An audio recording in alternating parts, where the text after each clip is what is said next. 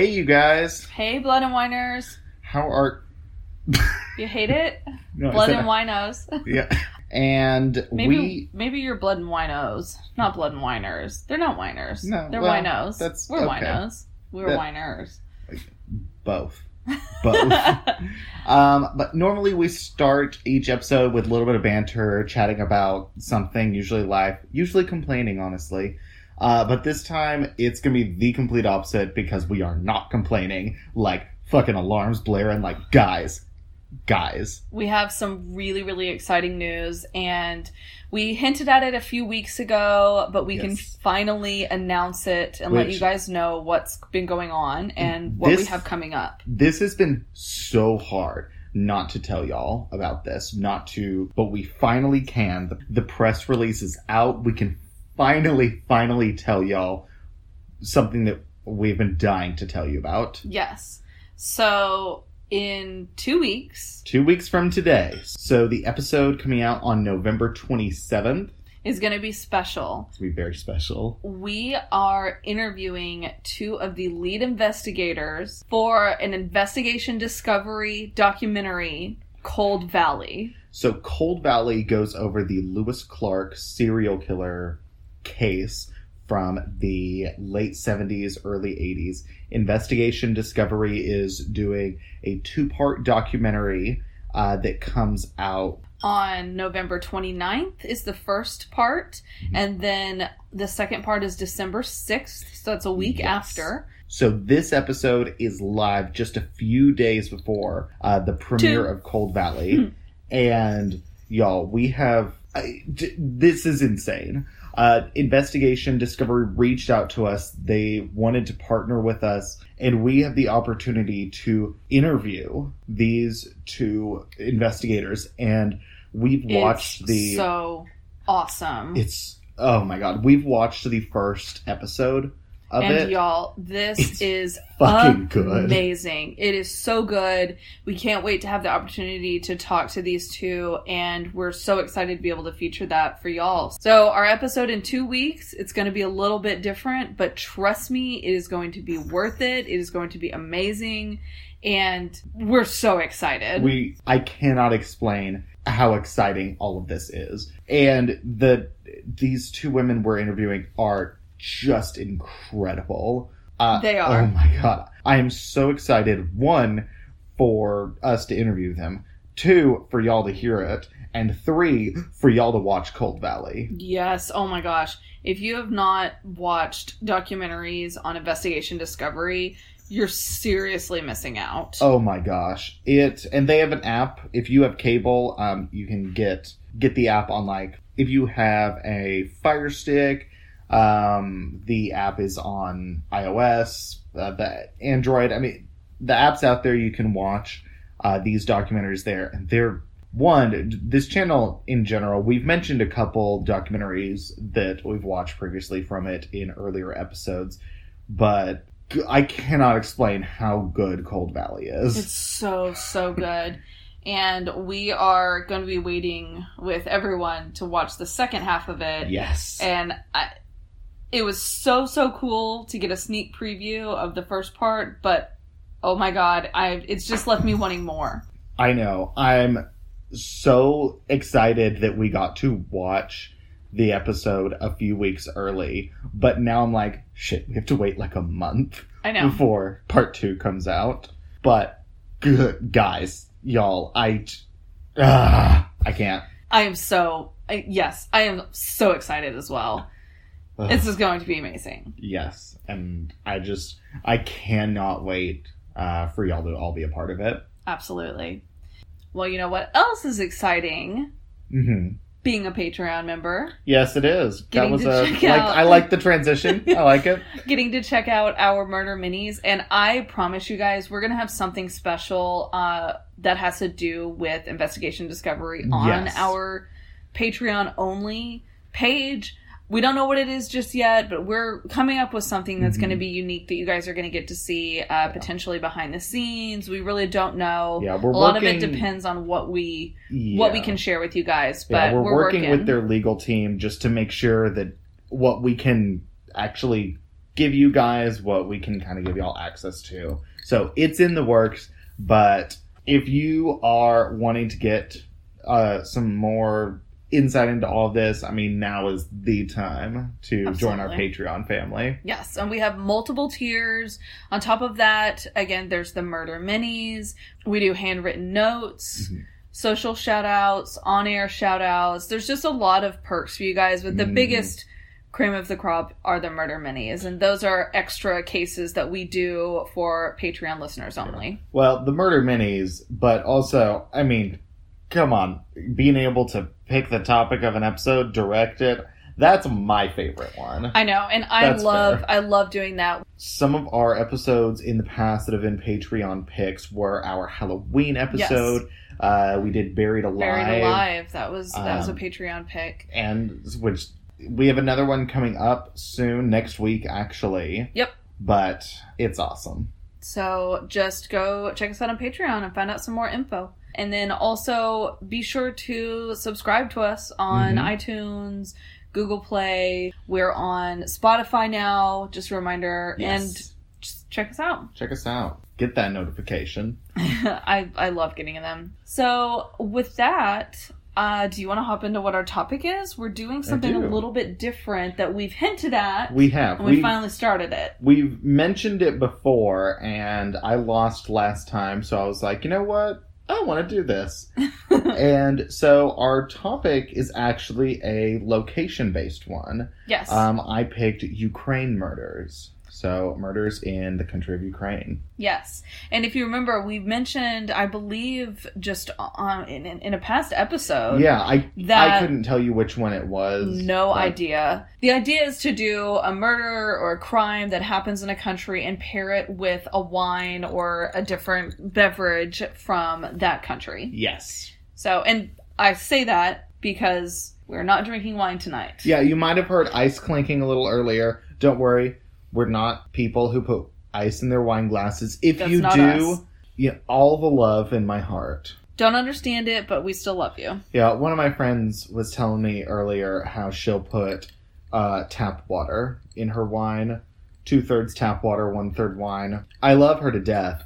Why? Why is she ruining wine like that? I don't know. The only thing I've ever heard of Sorry is to shit on y'all if that's what you do, but why? Why? The only time I've heard doing something like that that made a little bit of sense is when you're working an event, but you're Mhm. socializing, and so you need to, you know, That's have a beverage, Well, but not regular water, sparkling water. Yeah, I have heard of a lot. I believe in Argentina, Chile, they'll put sparkling water in wine when they have it at lunch.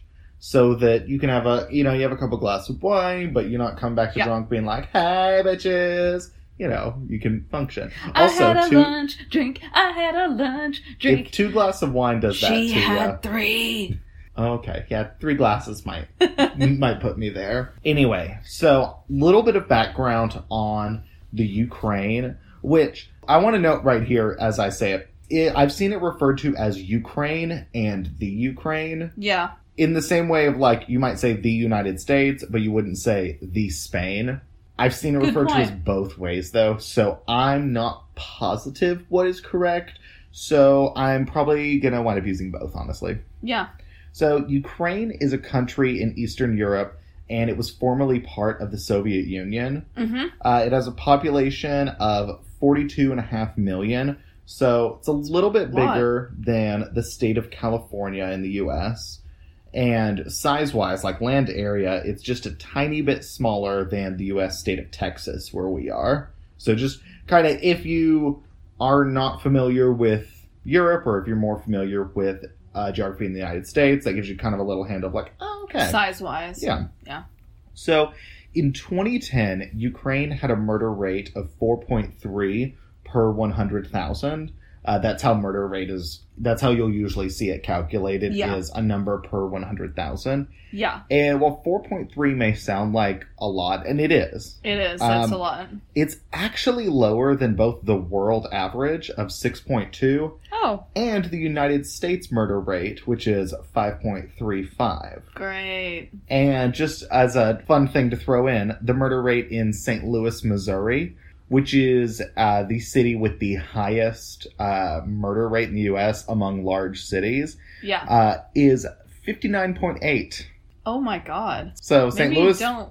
is 10 That's times. scary. Uh, I know, that's kind of horrifying. But anyway, it's so a little bit of perspective there. A city in the U.S. that would be similar ish to the murder rate of Ukraine would be Portland, Oregon. If you're familiar with Portland murders, I guess there's a. There's a There's benchmark. I don't know. I just wanted to throw some comparisons in here. Um, and in 2010, there were a total of 1,988 murders in Ukraine. And in 2017, 0.3% of Ukrainian crime was homicide. So 0.3%. 0.3%. Wow. Which Really? I can't tell you if that's really high or not. That sounds really high. It just far as does. how much crime happens. But with the murder rate being what it is, it's, Maybe it's not, not. super hot. I don't, I don't know. I don't know. But yeah, so Interesting. there's a little background on Ukraine and murder stuff. yes. And now I'm going to give you a little bit of background on vodka. Yay! and specifically vodka in the Ukraine. So, for those who don't know, vodka is a distilled drink. It's made out of cereal grains or potatoes, and it is very much one of Eastern Europe's favorite libations. Like, Yeah. they Oh, yeah. fucking love their vodka. The origins of vodka are subject to constant debate. Uh, Russians and Polish people claim they invented it first, but distillation was not possible until the 8th century. Hmm. And that was when a still, which is the device that's used to Mhm. boil um, and then cools to collect the vapor, Yeah. that was when it was invented, and producing hard liquor like vodka became possible. Yeah. And in the Ukraine, the traditional distilled beverage is called the horilka. And the this word comes from the Ukrainian verb for burning, which Hmm. is hority. Pretty much the horilka is a blanket term that could refer to any strong spirit, including vodka. Traditionally, horilka is distilled from wheat or rye, and it has the same alcohol content as vodka. So kind of like an American whiskey almost. That's what I think when I think rye. Almost, but by definition, it's the same thing as a vodka because Oh, of the alcohol content. In Which is process. fair. I mean, because I, I think like in a lot of whiskeys and stuff, one, I think corn's used a lot. Yes. Two, I I think a lot of it's from like the being aged in like the wood barrels, and that's where it gets the color and all that stuff. It is, it is. So So- I've done a whiskey distillery tour, Oh, and when you look at the whiskey before it's put into the barrels, it's clear. that's weird. It's very weird. But But okay. creating all, essentially creating all spirits and all distilled, I mean, yeah. it's the same process. Well, and if you think about it, pretty much all spirits that are distilled in metal or non wood are clear. You have Yeah. vodka, you have gin, you have white tequila. I mean, Mhm. so that it would make sense that whiskey, before being put into wooden barrels, would also be clear. Yeah. Weird. So what makes Horilka very different is that it is not filtered and cleansed the same way um, and purified like vodkas are. Like a Oh. lot of vodkas that you have will be like run through charcoal Yeah. and just to like really purify it. Which, fun fact, if you're on a budget and you want to make your plastic bottle of vodka into good vodka and you have a Brita filter, run that shit through it. It works. That's really smart. Mhm. And I you can do it that. a couple times. Ooh, that's how I survived college. All right, there's your blood and wine tip of the day. I love it. I've never tried that. hmm The Ukrainians embrace all these different flavors and aromas that their horilka can have. If you're at a Ukrainian party, especially if it's some type of celebration, most likely there is some homemade horilka somewhere at Hmm. that party. And there are just I'm, I'm sure hundreds of different recipes. and Every family seems to have a slightly different take Mhm. on how they flavor their horilka and what what is in it. However, you do have to be careful because it's not filtered and it's not cleansed. It may contain methanol, Oh. which is definitely Poison. not good for you. yeah. But one thing that's funny is what treats methanol poisoning is ethanol, which is also in vodka and Oh. horilka. So there are stories of some people who had been poisoned but then just kept drinking and they cured themselves and like never knew. That is like the most Russian thing I think I've ever heard in my life. Yeah. But I know. When I read that I was like, Okay, that's terrifying. It's Yeah. like you almost died, but then you kept drinking, and that's actually the opposite of what you always hear. So, And you survived. um, but if you're ever visiting, apparently the hot pepper flavored Horilka is a staple and something you absolutely have to try. Ooh. It can have whole hot peppers inside or pepper essence, and the longer that, um, if it has the whole peppers, the longer that they soak, the hotter it can be. Also, regarding with how to consume Horilka, you, they don't take shots of it. I mean, maybe some Yeah. people do, but traditionally it's served in a small shot like glass, but you sip it. Traditionally, Ukrainian families have it with their salad or maybe cold cuts and cheeses, not traditionally with their main dish. Mhm. And uh, if you have it with cheeses, the fats really help, especially if you have the hot pepper Yeah, makes sense. kind. Okay. But we are not drinking We are not. So we could not find it. Yeah. So instead, we are drinking Dripping Springs vodka, Mhm. and it is made here in Texas Hill Country. It's an award winning vodka. It won Best in Class and the Vodka Purity Trophy at the International Wine and Spirit Competition in 2008. And it is the only American vodka to have won the Vodka Purity Trophy in 47 years Boom. at this competition. So Nice. it, the competition is the world's largest and most prestigious liquor and wine competition. So while we couldn't find any Horilka, we Yeah. got some good vodka. Well, and if any of our Ukrainian listeners, um, if you come to Texas and you're a fan of vodka, or if any of our listeners come to Texas, or if you live in Texas and you're a fan of vodka, Dripping Springs is one of my favorites for Yeah. just like a just a regular vodka. Yeah, and a little bit about this specific vodka. It's made with sweet Midwestern corn. So it's not made from potatoes. This one is Oh. made from corn. And it's naturally gluten free and considered kosher. Oh, that's nice. So it's micro distilled 20 times in small God. 50 gallon batches. Small. Small. And then mixed with pure mineral rich artisan spring water from Texas Hill Country before a final clarifying slow filtration through Swedish activated charcoal. Okay. So it comes out very lush, balanced, and with a smooth finish. Okay. So All right. And how we are drinking this, we are not sitting here just drinking straight vodka We- because oh, we, no. do have to get through this episode. And uh, I can't do that. No, I can't either. But we created a cocktail that we don't have a name for yet, but it's going to have one. Yeah. But essentially, we took vodka, lemon soda water, a splash of lime juice, and a splash of crayon. Yeah. And Garnish it with a lime, put it in a little glass, and go to town. and it's so refreshing. I know. I'm like, why didn't we have this in the summer? I know, like this is a perfect summer drink. It's I, I it's not summer anymore, but I still think it's perfect. I mean, I'm it was always like a big 88 fan. today. So, It's true. all right, cheers. All right, cheers. So the only thing is when we don't do wine, we I've already had half of my drink. I know we we start drinking early. So but um but this one's it's really cool and I know we're a, a wine podcast, but sometimes we take a little bit of a break from that and Yeah. with this series matching it to the country, it didn't it didn't make sense to do wine for this episode. No. Well, and especially because Ukraine, while it does have some vineyards, it is not known for its wine. No, it's and finding. Ukrainian wines was very difficult. yeah, that also we couldn't really we find. were like, you know what? We will do a more traditional vodka Yeah. instead. Well, now that we have our drinks, our topic laid out, um, I'm going to go ahead and jump into my case. yes. All right. So my case that I chose, my Ukrainian murder case, is one that a lot of you might have heard of. It's a. It was pretty famous uh, when it happened. for- Famous or infamous? it well infamous. it was well known when it happened uh, because of a few details that I'll get into. Okay. But mine is the Dnipropetrovsk maniacs. okay. So some of these sources that I used were Wikipedia, Zatrava, Ranker, and Thought Catalog.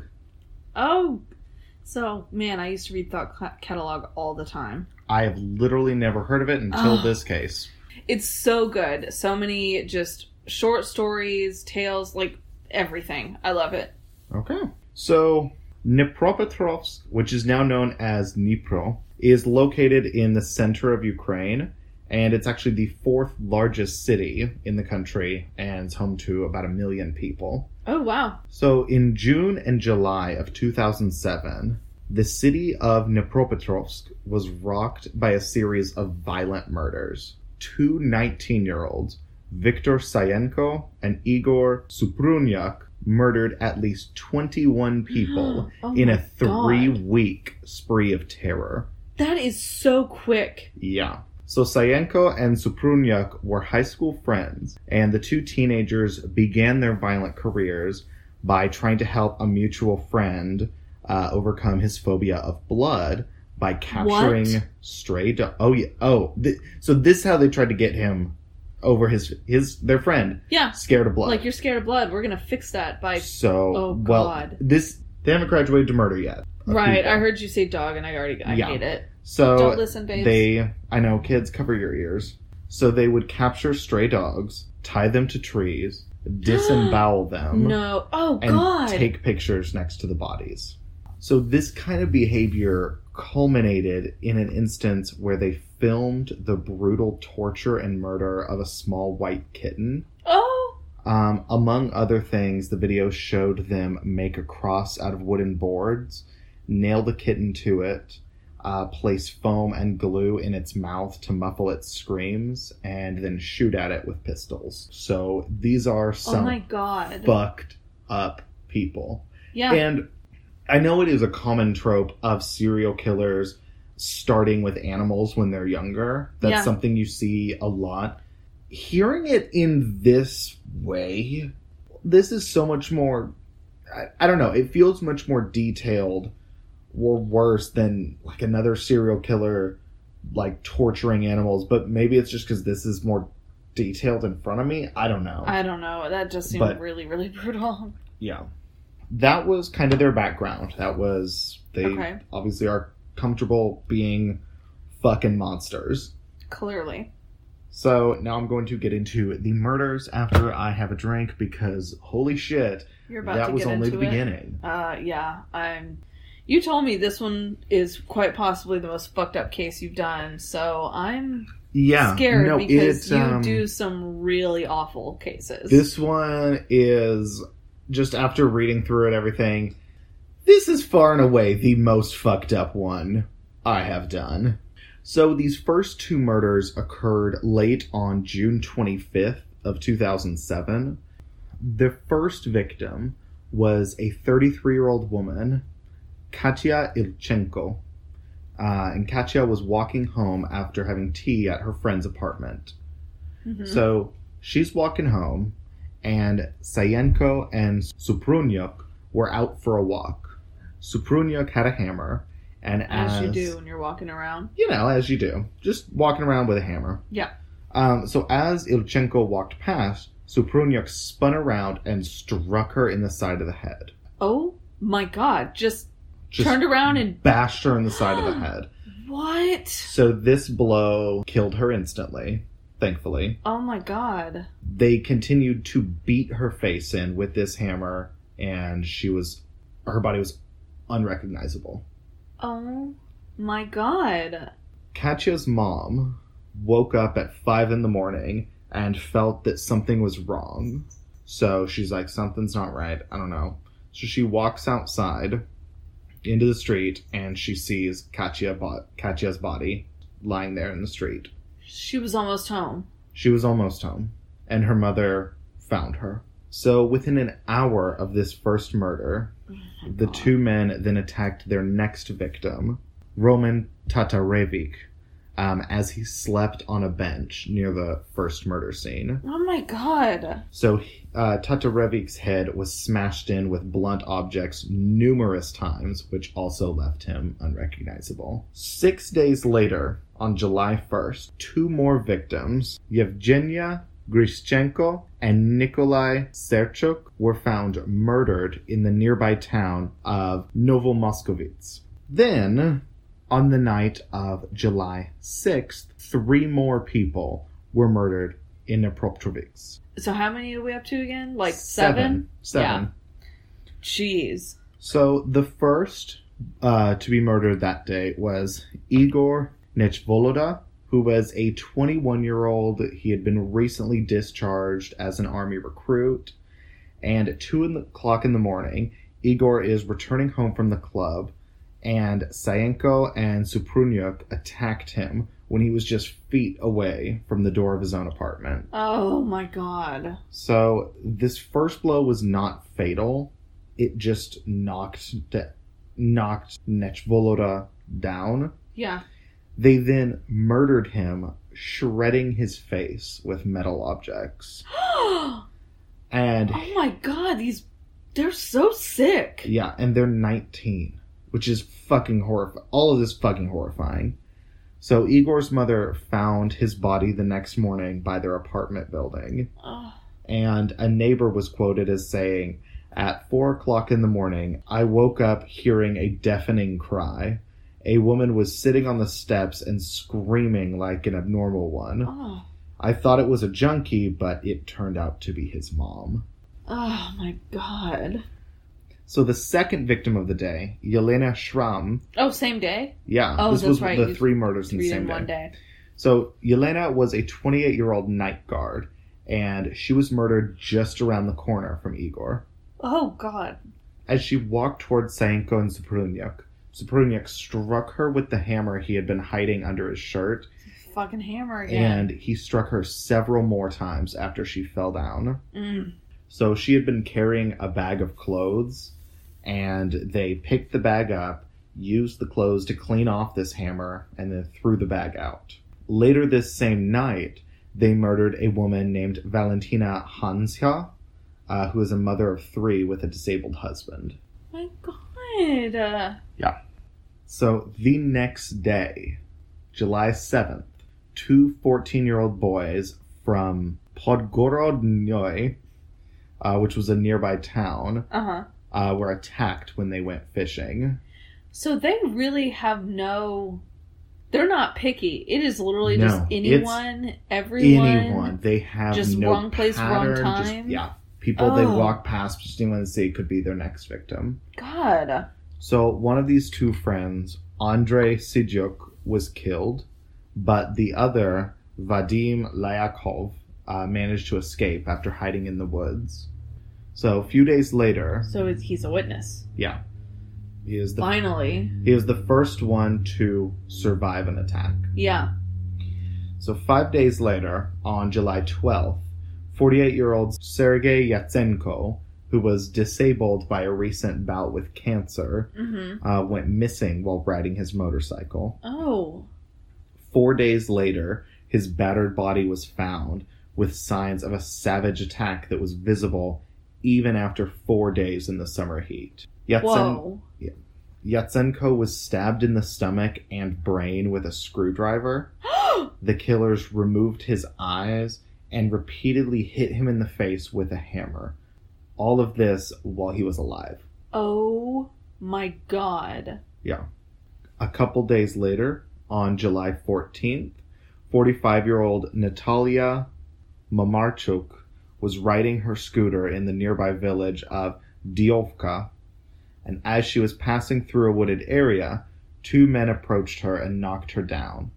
They then bludgeoned her to death with a hammer or pipe and drove off on her scooter. God. So a couple local witnesses, there were witnesses to this attack, Okay. gave chase, but they lost sight of the attackers on their scooter. Yeah. Twelve more murders would follow, um, often with multiple bodies being found on the same day. Oh my god. I can't. This. Wow. Yeah. And in addition to their earlier sprees, two victims were found each day from July 14th to 16th. So two victims on the 14th, two on the 15th, two on the 16th. And the victims, they were selected at random, it seemed. Yeah. Yeah. Um, although, one thing to note, many of them were vulnerable to an attack, um, be it they were children, elderly, homeless people, or people under the influence of alcohol. well, it sounds like they were people who. I mean, when you say vulnerable to attack, easy to attack. Mm-hmm. Like that. It it wouldn't be too Yeah, difficult people that would happen to make them a victim. yeah Most of these victims were killed using blunt objects, including hammers and steel bars. Um, and blows were often directed at their faces, leaving them unrecognizable. I wonder And- why that is. Just so they. Sometimes you you think about.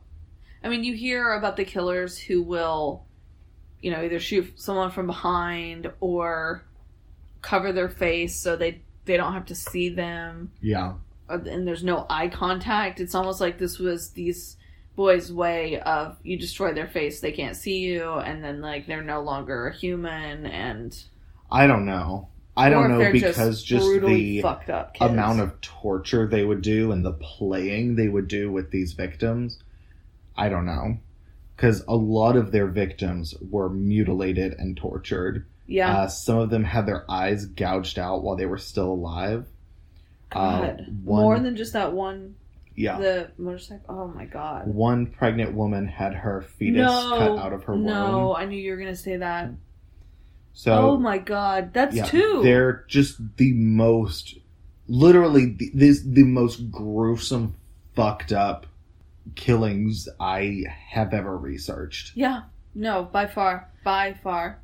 So, no sexual assaults on any of the victims were reported, um, but some victims were robbed of their cell phones and other valuables and had their possessions pawned at local pawn shops in the area. Huh. But most of the victims had most of their uh, possessions with them. Only a few of them were robbed. right. Okay. Interesting. So now I'm going to jump into the investigation. Okay. Yeah, tell me how these fuckers got caught. So there was no official link between these murders made until the July 7th attack on the two boys in the forest Oh yeah. uh, that were fishing. yeah. So Vadim Liakov, who was this uh, the one that survived, Yeah. um, he was actually initially placed under arrest um, and was suspected of murdering his friend. Yeah, Well, I mean, I unfortunately can see why he was a suspect, Yeah. but also like no, he was a fucking victim. Yeah. So he was reportedly denied access to counsel and beaten by police during questioning. Oh, Um, however, it quickly became clear that he was not responsible to, for his friend's death, yeah. given that this murder was connected with this murder spree that was going on. Right. That something bigger is happening. Yeah. So Liakov cooperated with investigators and created sketches of the attackers. Good. So, two local children who had uh, witnessed the attack on July 14th of Mamarchuk, uh, who were they were hidden in a tent just a few feet away Uh-huh. when she was being attacked and her scooter was stolen. Yeah, yeah. Um, they also were able to provide a detailed description that corroborated the one given by Liakov. That's really good. So a task force was quickly set up from Kiev, and it was headed Yeah. by lead criminal investigator Vasily Paskolov.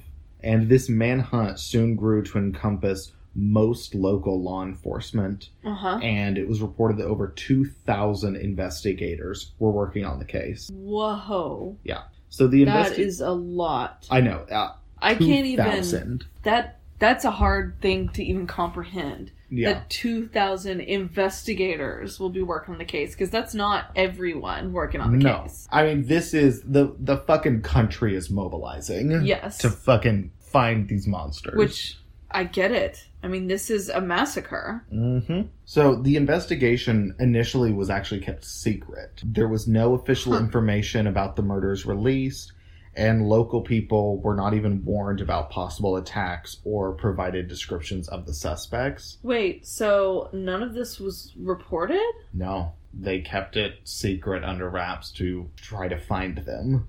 Which so this surprises me because you said it was a little bit before it was determined that these were all connected. Well, now they've been determined to be connected. They have the sketches. Right. But you're saying like none of this was in the media? It in the was in the media, towns, but or- like, and the the, ta- the people in the towns were talking about it, and it was in the media. Oh, But okay, like okay, details gotcha. about the investigation, like these sketches, was not released. Oh, that absolutely makes Yeah. sense. I thought you were saying like that they weren't releasing any information about that this happened, and I'm like, well, no, how did they do that? the do murders that? were happening, and people knew about those. People were talking about those. Gotcha. But the investigation was kept like secret. Uh, totally makes sense. So, and even though that like all of this is happening, there's rumors of the attacks keeping pretty much everyone at home at night. Of course. Like people are not going outside. no. Um, eventually, investigators did selectively distribute sketches and lists of stolen property to these local pawn shops, and soon stolen That property began to be identified. Yes. Sayenko and Suprunyuk were arrested on July 23rd of 2007. Suprunyuk had attempted to sell a cell phone that was stolen from one of the victims at a local pawn shop. Law enforcement agents were able to track down the phone's location once the shop owner turned it on to make sure it was working before he bought right. it. And so they get this ping like Immediately. this phone's on. Well, and also, I, I will say, this is some dumb crim- criminal activity. Yes. As in, like, really, a cell phone is one of the things that is what you that track. can locate who you are. It's what it's, Yeah. and that's not that's not new. no. That's been happening ever since. I don't know. They even trace where phone calls are coming from when it wasn't a cell phone. Like this Yeah. is not new. Yeah. So So Sayenko and Suprunyuk were arrested near the cash register of the shop. Like they hadn't even left yet. They were arrested. wow. Oh my god! I love how the quick response. And a third friend who was involved in robbing the victims. And Wait, who this? Wait, this fucker just like shows up after. well, The it's killings? unclear. There are multiple accounts of whether he was involved and knew about the murders, whether he had no idea, and maybe the Sayenko and Suprunyuk like gave him the stuff to they stole to sell, and he was like, Oh. "Okay, we're oh. robbing people. Cool." Didn't know about the murders. Didn't know about the murders. It, it's unclear. Yeah, I would say his didn't know about the murders is Yeah. with how many there were in such a short span of time. I'm not really going to believe that argument. Yeah, and this was the friend from the beginning that had the fear of blood. So he Oh. was involved in like the mutilation of the animals and Yeah. So I No, I find it hard to believe. knew. Yeah. He knew. So this friend, Alexander Hansya, uh, was arrested at his home and had reportedly managed to flush other uh, stolen cell phones and jewelry down the toilet to try to hide it. Flush a cell phone down a toilet. Yeah, the, so they were recovered, obviously, Yeah, but the information on the phones was lost because of like the watering damage and stuff. right. So, one of the big things about this case, and one of the reasons it is so infamous and so well known, are the videos. Videos. Yeah. And I Oh just want to warn y'all I wouldn't research this case too heavily. I found a video of it, it's on the internet. And what? They took videos of what they of- did. Yeah. So their cell phones and their computers had multiple video recordings of their murders. Oh my god. And a video that was leaked to the internet showed the murder of Sergei Yatsenko. In the video, he's seen lying on his back in a wooded area and is struck repeatedly in the face with a hammer that's held inside a plastic bag. Oh. One of the attackers then stabs Yatsenko in the eye and the abdomen with a screwdriver. He is then struck with the hammer to ensure he's dead. So Jesus. this attack lasts over four minutes, and during which Yatsenko's lapsing in and out of consciousness, and one of the murderers is seen smiling towards the camera during the video. Oh my Um, god. So then Sayenko and Suprunyuk walk back to their car, uh, which showed that the crime took place close to the side of the road next to their parked car, and they discussed the murder calmly, just talking about it. So it seems as if they are not. There was no concern of being caught. No. Like because I mean, if they're recording video, like Oh, yeah. obviously that's evidence. Like they just seem to not care. Yeah, well, and they were recording video back when they were torturing cats and dogs, but this is so it it's not out of character. They would record this too, but yeah. Wow. So they, you know, would would walk back to the car, talk about the murder pretty calmly. They were, you know, a little bit surprised that he was still breathing after the screwdriver had been plunged into his exposed brain. They then wash their hands in the hammer with a water bottle and begin to laugh like they're hanging out, like having just a fun day, hanging out, being 19 year olds. Oh my god. So, oh, stop. No. Um, only the two of them were in the video, and one of them's always holding the camera. So in this instance, it was There just the two of them. Yeah, their third friend wasn't there. and they were also found in possession of multiple photographs showing them attending the funerals of their victims. That's Um, so sick. They can be seen smiling and flipping off the coffins and the gravestones. Wow. And this video of Sergei Yatsenko's murder was uh, leaked onto the internet and it went viral in some circles because of what it is, because of the shock and stuff. And I, yeah.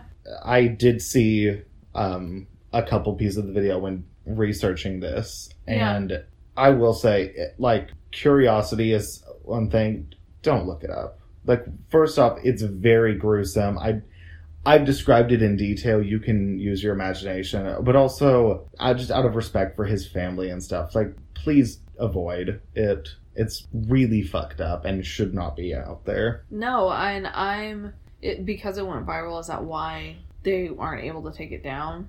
Uh yeah, because anytime it gets everywhere. deleted, it gets reposted elsewhere. Because someone else has it. And yeah. there's a lot of fucked up people on the internet that think that's fun to watch or who don't understand the gravity of what they're seeing and I mean there's so many fucked up people on the internet that Yeah. will say things behind the computer screen because the internet lives in a separate world from them. right. And listeners, please do not. Now I'm going to get into the trial.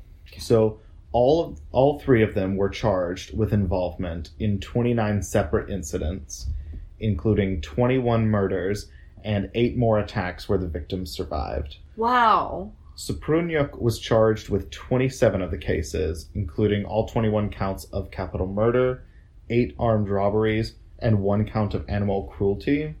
Yeah. And Sayenko was charged with 25 instances, including 18 of the murders, 5 robberies, and one count of animal cruelty. And Hansya, the friend, was charged with two counts of armed robbery, which stemmed from a March 1st, 2007 incident. okay. Okay. So all three of them confessed quickly, though Suprunyuk later withdrew his confession, Mm. um, and their trial began in June of 2008. Okay. So Suprunyuk pleaded not guilty, while the other two suspects pleaded guilty to all charges. Victor, So why is he saying he's not guilty, and the others are like, we are?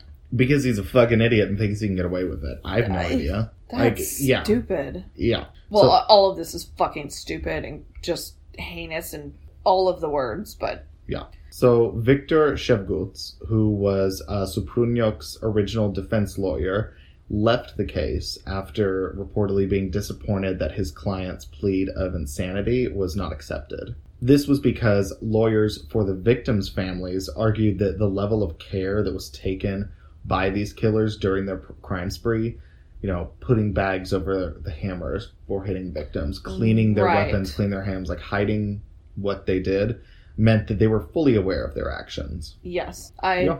Well, when you were think when you said the thing about the bags, I was like, oh, Yeah. they were thinking this through. Oh, absolutely.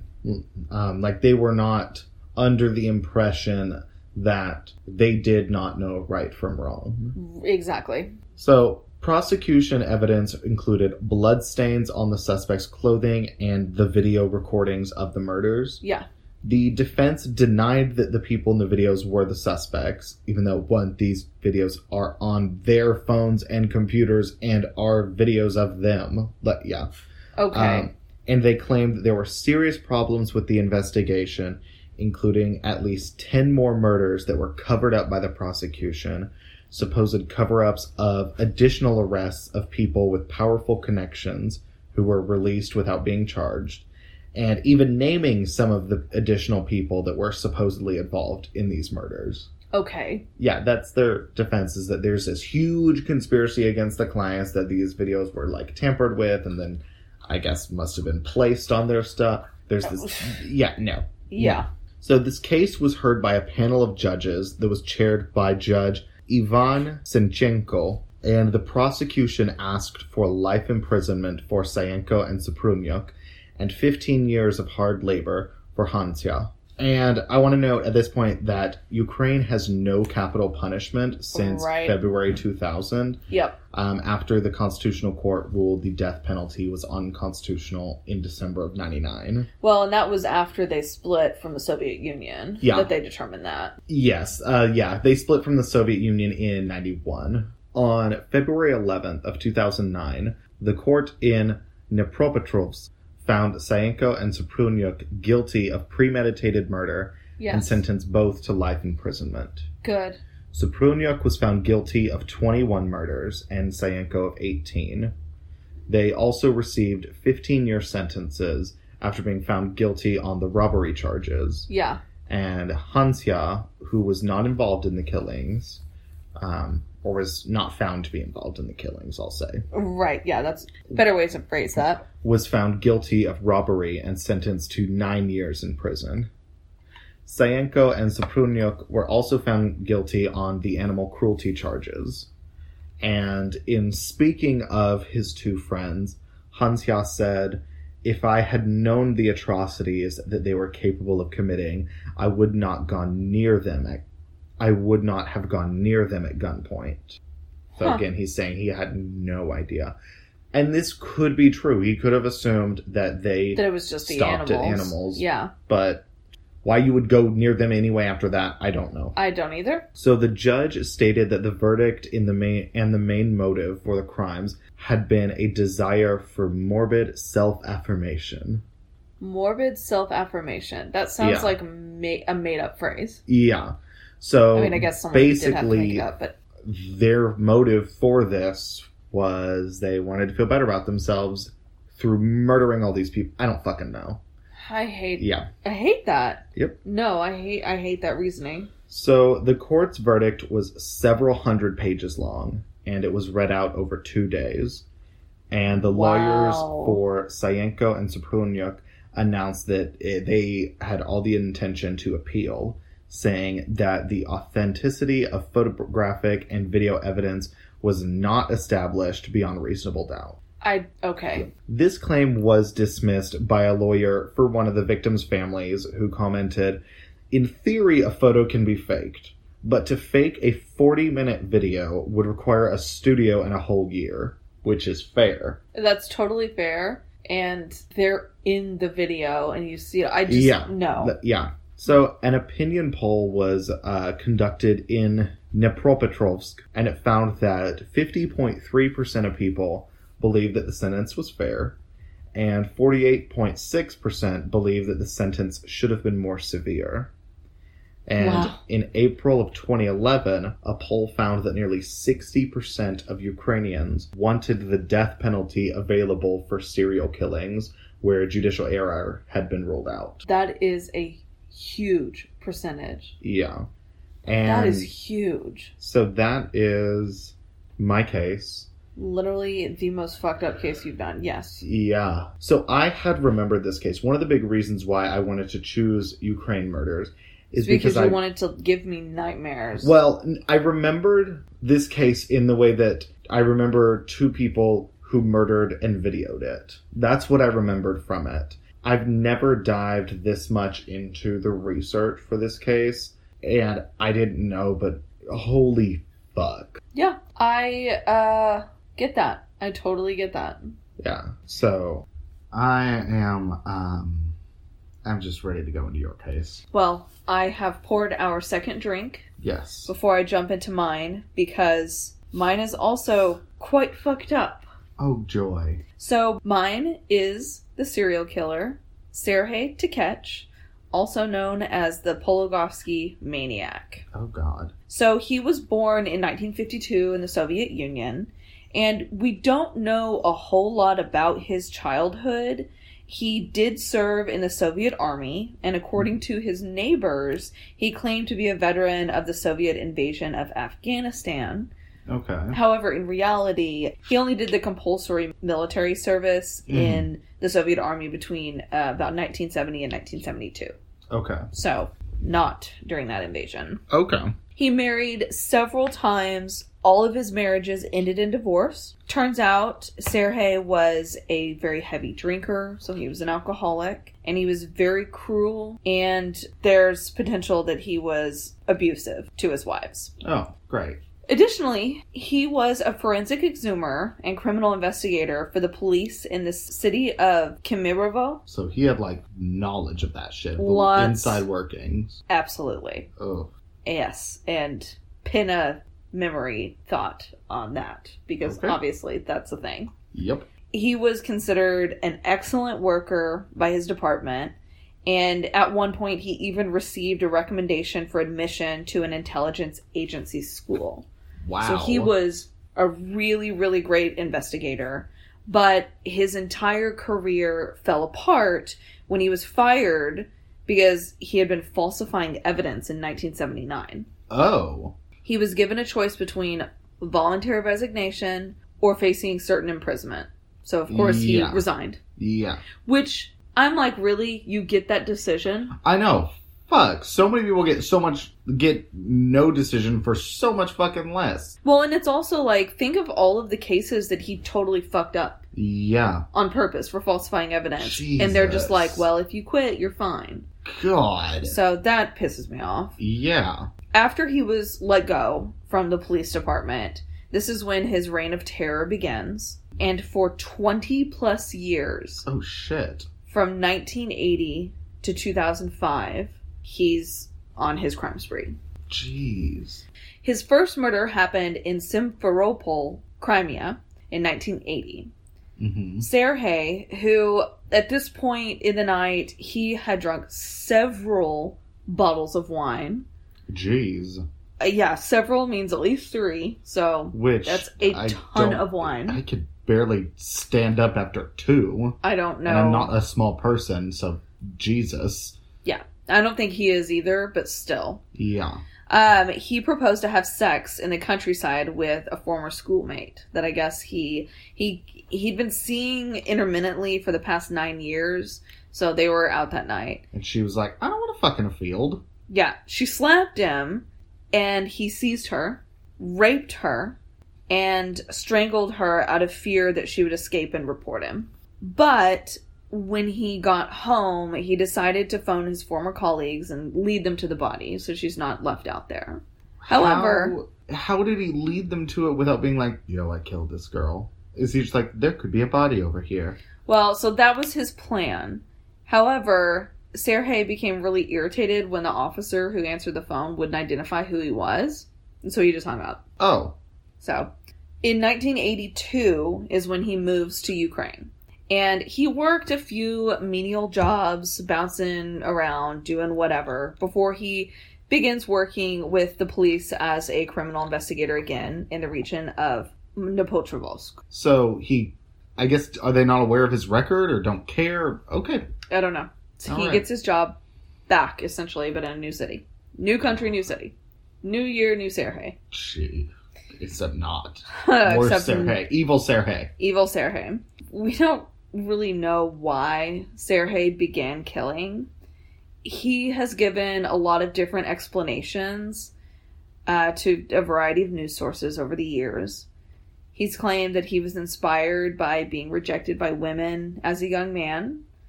And he's also said he simply wanted to compete with other serial killers and outdo their victim totals. So he wanted a bigger count.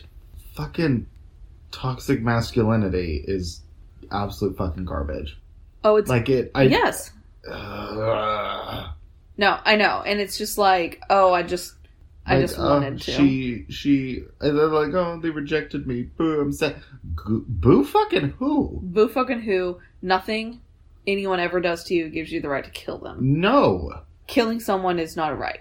We don't No. have that. no. It's not okay.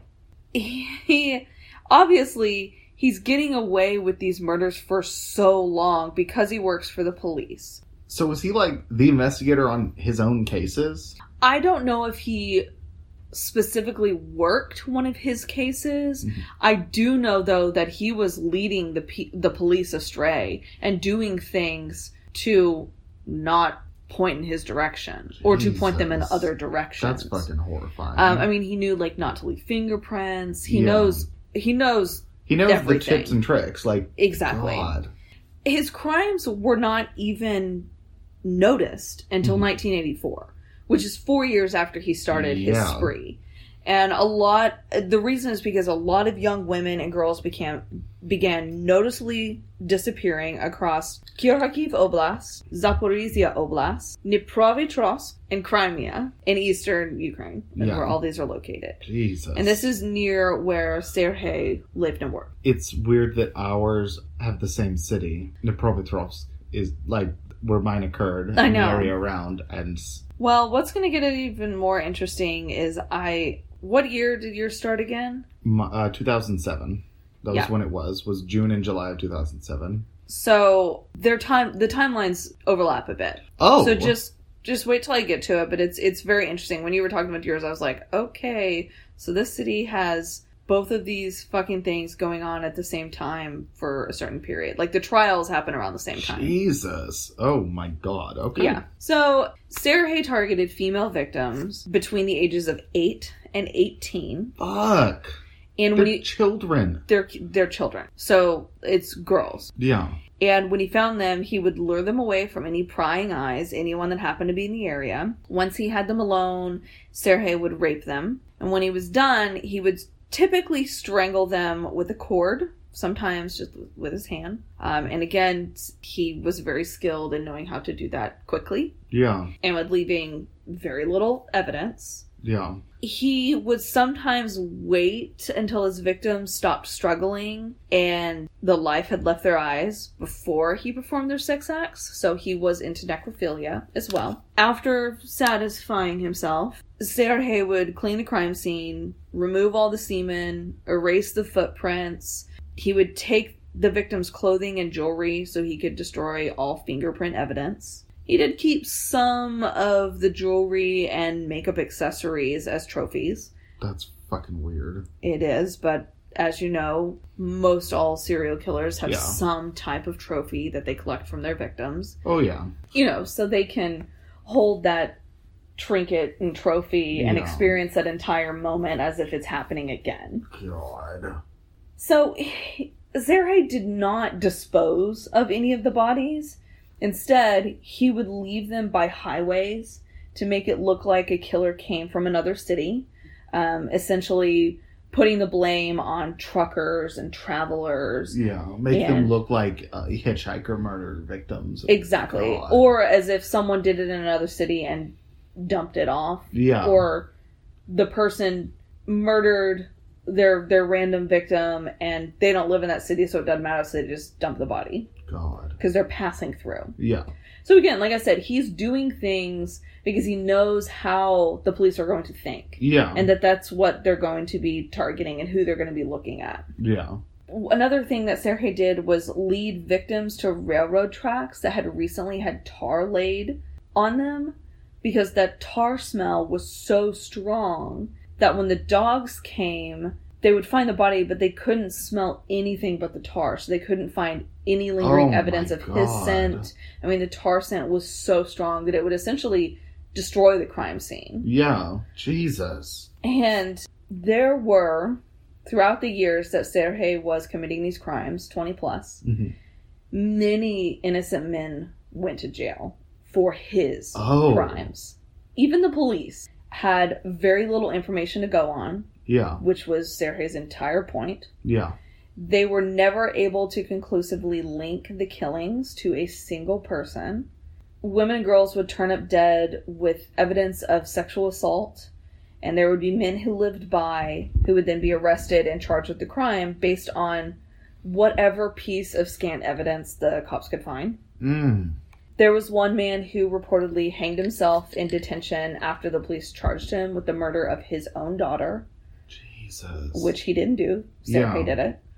Another was eventually released from jail only to be saddled with the reputation of a murderer because once you're in jail for that, Yeah. even if you're, you know, wrongfully convicted as we talked about in our last episode, that's not That doesn't go that's not something that, that goes away. Yeah. People are still going to inherently not trust you and even if you're completely innocent of something that you've been in prison for, people assume you're guilty Yeah. Because that's just unfortunately the way sometimes our human nature expresses itself. Yeah. You know, this man ended up homeless and destitute.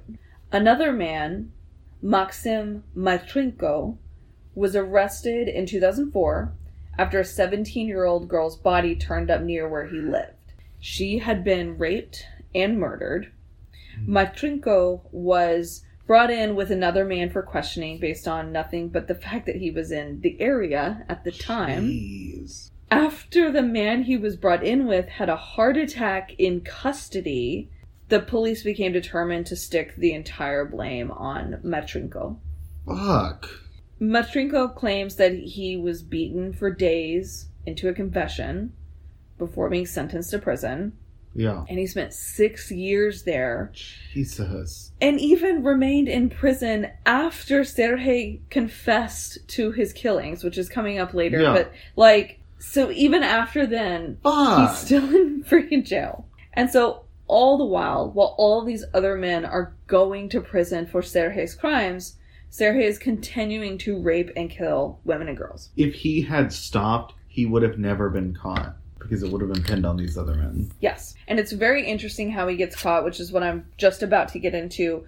But you're you're right. If he would have stopped a little bit earlier, he would have been scot free because there were already people in jail for these crimes. They were not considered unsolved. They were not cold. They were they were considered closed cases. Jesus. A lot of them. So in 2005, Sergei murders a 9-year-old girl who happens to be the daughter of one of his friends. Oh God. So, Sergei, being this consoling friend, he attends the funeral hmm and he feels like he's going to get away with it because he's just being the friend and he's there to support. And Yeah. um, he, like many serial killers do, is inserting himself into every aspect of this case. Yeah. And I don't know what it is about this one, but this is the one where he like really inserted himself. And this girl's friends, who she had been hanging out with before she, before she was murdered, well, they're at the funeral too. And they see Sergei, and he looks familiar to them. hmm And so this one girl realizes that that is the man she saw her friend with before she was killed. Oh my God. So this girl goes to her dad and she's like, Dad, that is the guy that she was with, you know, the Mhm. last time we saw her. And so this dad goes to the police. yeah. And this is all happening at the funeral. So Sergei Oh. sees that people are starting to look at him, that something's going on, like whispers. So he goes home. And shortly thereafter, the police come to his house. Thankfully, Sergei had not left home. He was still there. Yeah. And he immediately confesses to that murder, as well as a hundred others Holy shit. all women and girls. A hundred. Yeah. Fuck. So again, and this is in 05, so this is just a couple years before yours started. Sergei requests a death penalty, but that had been abolished Yeah. in Ukraine, as we, you know, talked about in your case. One interesting thing about Ukraine courts, and it's it's not set up at all like an American court. The criminal is in a cage in the courtroom, and there's not really a jury. But so when you're sitting there in that cage, like the presumption of guilt is obviously there. You're Yeah. in a fucking cage. Yeah. Um, while Sergei was guilty and had already admitted to that, it made it very easy for them to sentence him. Over the years, it's found out that 15 men were wrongly jailed for Fuck. Sergei's crimes Yeah. and you know the one i mentioned earlier committed suicide there was the other guy uh, there was one that was not released until march 2012 2012. 2012 Jesus. sergei's court case became a huge media sensation Yeah. and so it, yeah. I, I mean this was just a big deal This man admitted to killing a hundred women and girls. He was a former criminal investigator. He would do forensic exhumations. Like, he's literally was just in, right in the system and which I think is why he it, it did surprise me that he admitted his guilt so quickly, but I think he knew that he'd gotten away with it for so so long and that Yeah. he'd been caught and that there was not going to be a way to deny it. Uh, yeah. Yeah. Which surprises me a bit only because of all of the precautions he took up until Same. that point. But maybe it was and and I don't know, because it was a friend that he just knew he wouldn't get away with it. I don't know. So in 2008, he's very easily convicted of 37 murders and he's in jail for life. That guy was in there four years after he was convicted. Yep. Yep. Sorry, that's still just sticking with me. That Well, and what's unfortunate is Sergei's actual death count.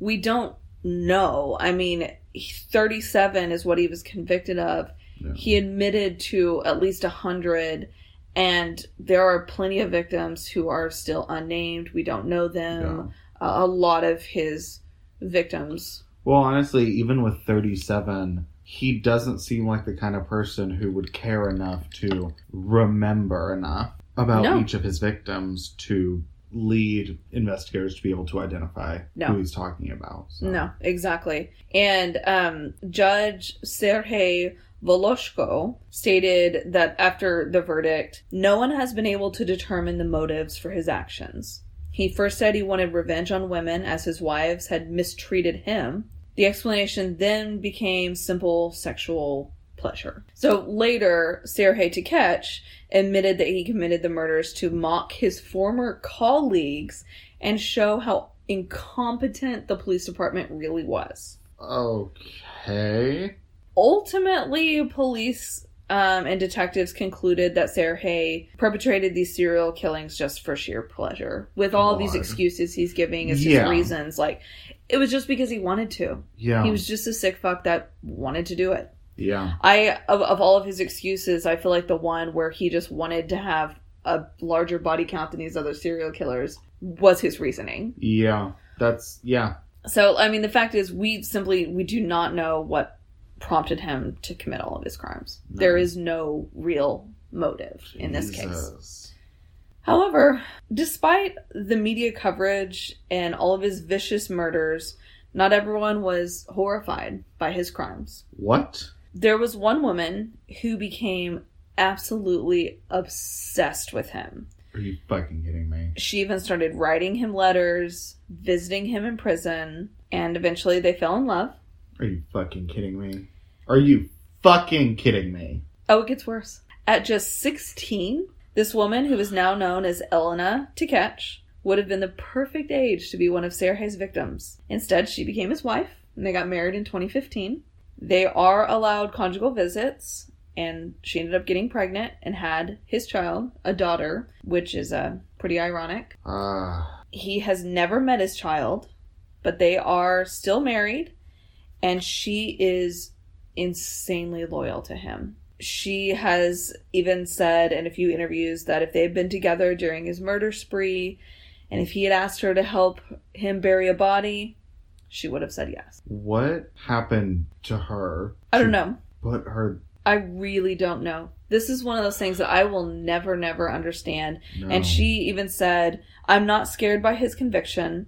It's good that women are scared of him. If that's the case, there's less competition for me. So that is the ca- case of Sergei Tkach, the Polovsky maniac. Okay. So, what is very interesting to me is how these cases overlap, and it makes me wonder if your two guys had they some type of influence. Yeah. Because this had just happened. Like, he was caught in 2005, and like I said, it was a media sensation. But they were in court at the same time. Like, their trials were both going on in 2008, Yeah. Yeah. God. which is just insane. Yeah. And I will say, when I was researching this topic, the Ukraine has just fucked up crimes Yeah. happen. Like, Oh, yeah. I feel like people who kill in the Ukraine They don't They fuck have- around. They don't fuck around. They have some big fucking numbers because who was the one I looked up earlier? Um, I don't remember his name. I'm so sorry, but he was he killed 52 victims as he Yeah. traveled across the country. Yeah.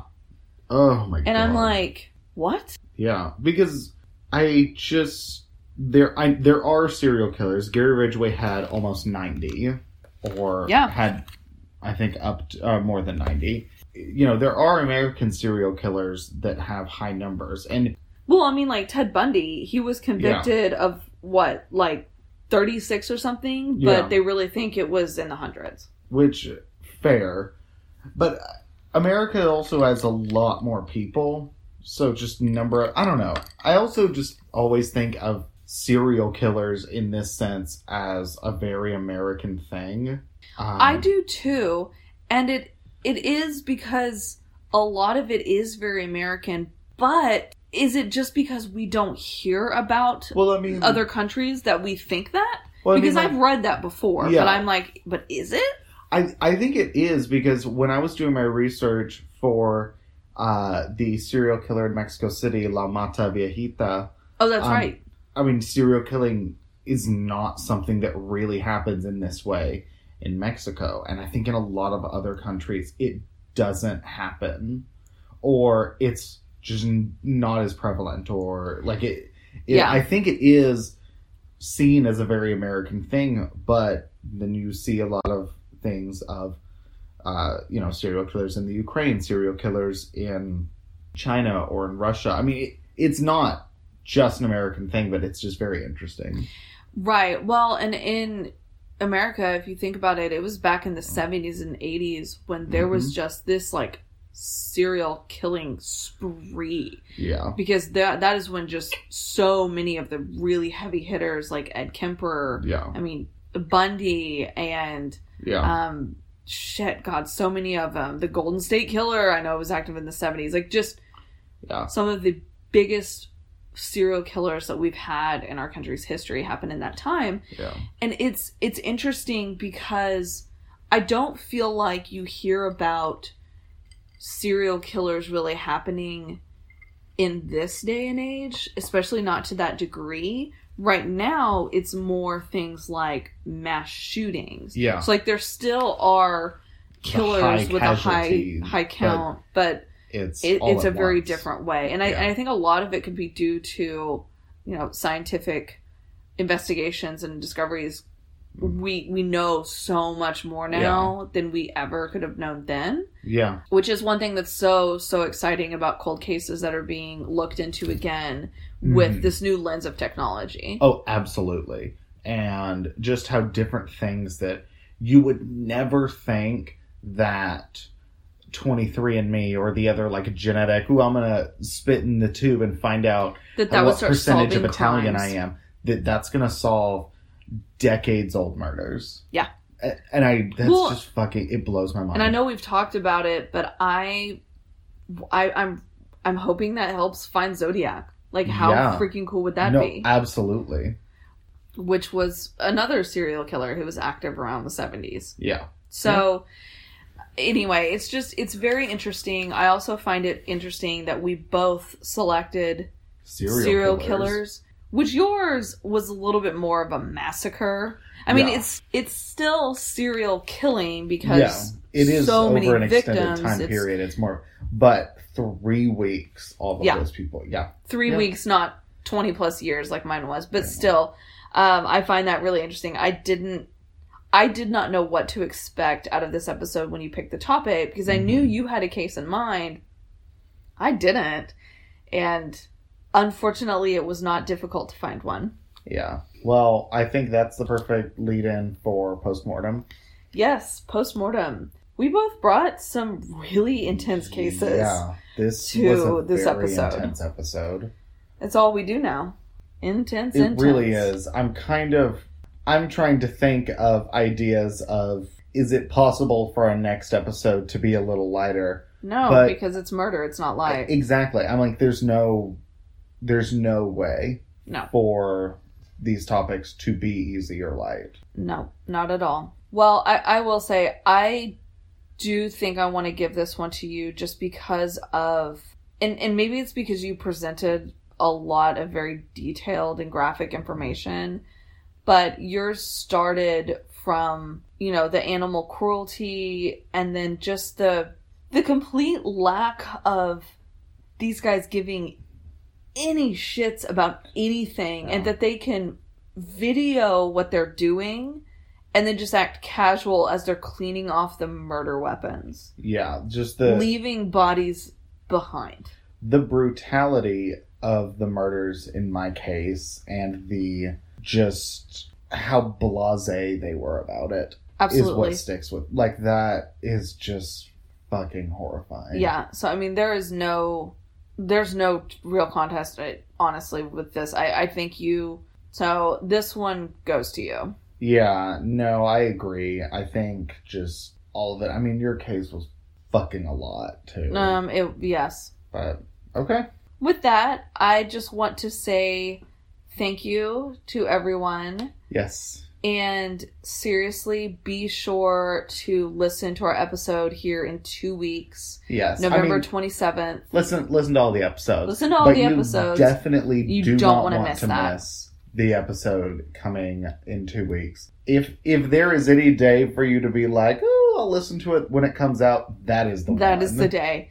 That is the day. You, it's it's going to be so so good. Yeah. Also, that is one of the cases, the Lewis Clark Valley, serial killer, that our technology that we can do nowadays might solve this forty year old case. Absolutely. So that's really exciting, and Mhm. that's something that we'll we'll absolutely be Yeah. talking to the investigators about. Absolutely. And just definitely check it out. You can read a little blurb summary about it on the Investigation Discovery website. Yeah. And if you like crime documentaries, which obviously I'll do, y'all listen to this. This yes. is a you are going to love this. It's one where we were watching it and there were like gasps Oh yeah. and like because I just it's it's beautifully done. The the case is it's gripping. I lots of twists and turns. I'm like hungry to know what happens next, but it's also one that the investigation's happening now. You're with these investigators as they're going through it. So I can't look up and be like, "Oh, this is how they solved it 20 years ago."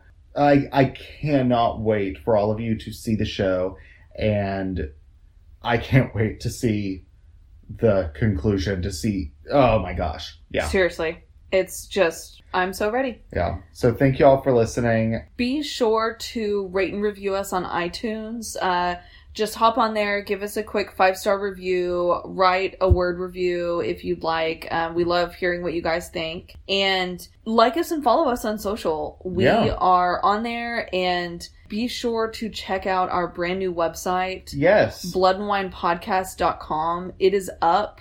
It's um we're we're really excited to have that platform for you guys to look at our show notes, reach out to us. There's a contact section Mhm. and um yeah. Yeah, we have a blog. You can listen to our episodes on the page. Yes, our episodes are on the page as well. We connected them uh, as well as like we said earlier in Mhm. all podcast apps that you can find. We're on them all. Yes. Well, Well, thank you all so much. that is a blood and wine signing off. Bye, you guys. XOXO. Blood and wine. Bye. Bye.